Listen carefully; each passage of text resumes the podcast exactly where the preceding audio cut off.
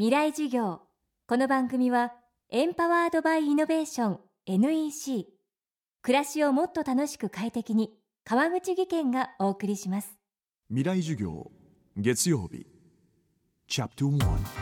月曜から木曜のこの時間ラジオを教壇にして開かれる未来のための公開授業。今週の講師は作家の立花明さんです。金融に関する豊富な知識を背景に多くの著書を発表。ベストセラー「お金持ちになれる黄金の羽の拾い方」は新世紀の資本論とも評されました。これからの時代を生き抜くための仕事お金そして生き方とは？未来事業1時間目。テーマは日本人と仕事。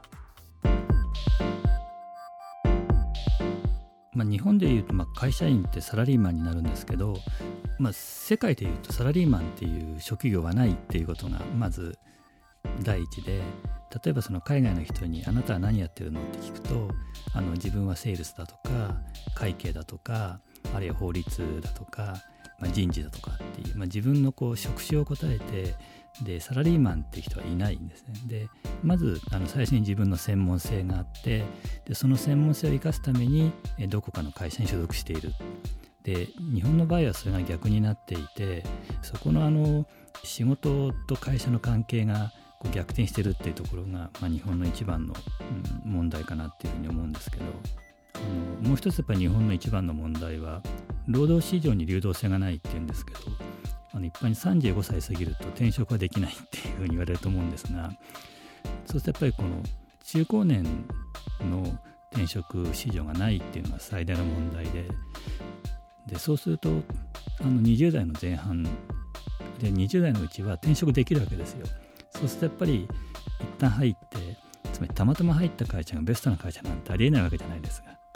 それはあのたまたま最初に付き合った彼女がベストな彼女っていう、まあ、可能性も少ないと同じようにやっぱり他にもいろんなこう選択肢がもしかしたらもっと自分が輝けるあるいは自分が求めていた仕事があるかもしれないっていうふうに思えばその転職できるうちにでそういうそういうのを探そうと思うのは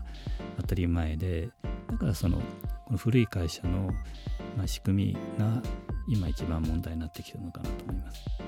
つまり自分が何が一番得意なのかっていうことをその二十歳の時に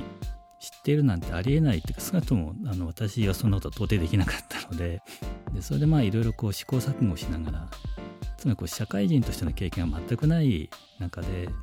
そういう適職を見つけろなんか今のその就職活動が理不尽なのはできるわけないことをやらせてるっていう。で何の社会経験もないのに全く社会に出たこともない学生に対してあなたの適職を見つけなさいっていうのはそれ理不尽ですねできるはずがないようなことをやらされてるっていうでそういう意味では最初のスタートはどんな会社でもいいから、まあ、そこで働くっていうことはどういう仕事があるのかっていうのを見た上で、まあ、5年ぐらいかけて転職したっていいからあの自分のやりたいことを見つけていくっ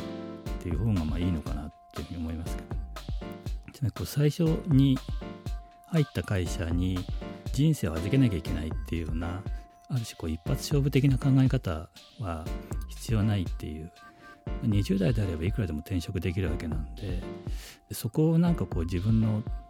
こう理想の職がないっていうことで例えばこうフリーターになってしまったりするとかなり大きな減点になってしまうので、まあ、とりあえずどこかに入ってで向いてないと思ったらまた次を探すっていうぐらいの、まあ、軽い気持ちで考えればいいんじゃないかなっていうふうに思います。立花明さんの最新刊は日本の国家破産に備える資産防衛マニュアル。また立花さんの公式サイトにはコラムも掲載されています。未来授業。明日も作家立花明さんの授業をお届けします。仕事のフットワークまで軽くする圧倒的な軽さを。たどり着いたのは手にした瞬間きっと驚く約 875g の13.3型ウルトラブックバーサプロウルトラライトタイプ VG 劇的な軽さをあなたにもっと自由な働き方へ。NEC 川口技研。こんにちは。新井萌です。地球にも人にも優しい OK 網戸で気持ちのいい夏を送りましょう。萌えは網戸でエコライフ。川口技研の OK 網戸川口技研。未来事業。この番組はエンパワードバイイノベーション NEC 暮らしをもっと楽しく快適に川口技研がお送りしました。